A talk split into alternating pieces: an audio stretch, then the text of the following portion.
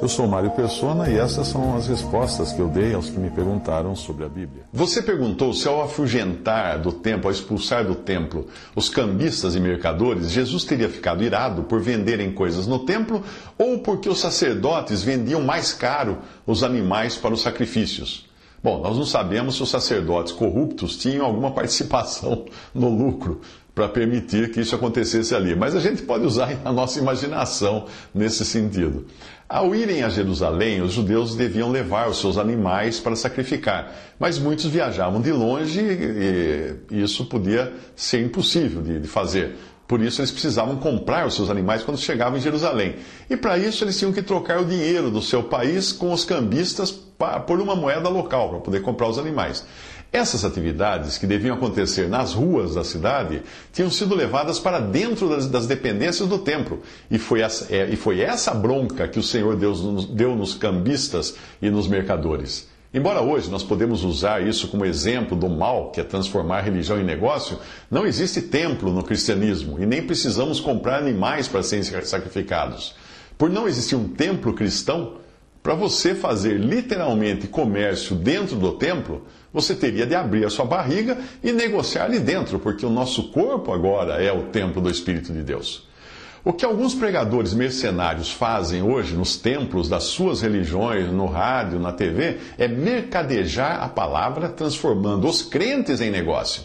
Uma das características de Babilônia, a grande meretriz de Apocalipse, uh, será que, que será a cristandade professa, não é? Sem Cristo e sem os cristãos genuínos. Uma das suas características uh, terá sido a de comércio, que inclui não apenas mercadorias de toda espécie, mas corpos, de, corpos e almas de homens.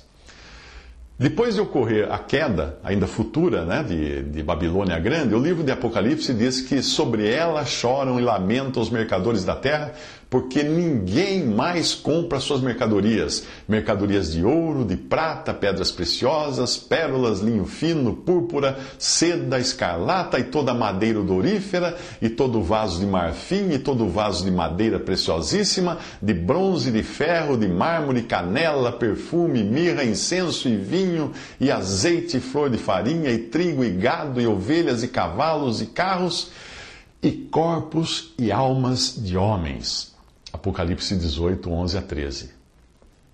Isso que você encontra hoje em muitas chamadas igrejas e também em programas católicos e evangélicos nada mais é do que, os, do que abre aspas, homens corruptos de entendimento e privados da verdade, cuidando que a piedade seja causa de ganho, de lucro inimigos da cruz de Cristo, cujo fim é a perdição, cujo Deus é o ventre e cuja glória é para a confusão deles, que só pensam nas coisas terrenas.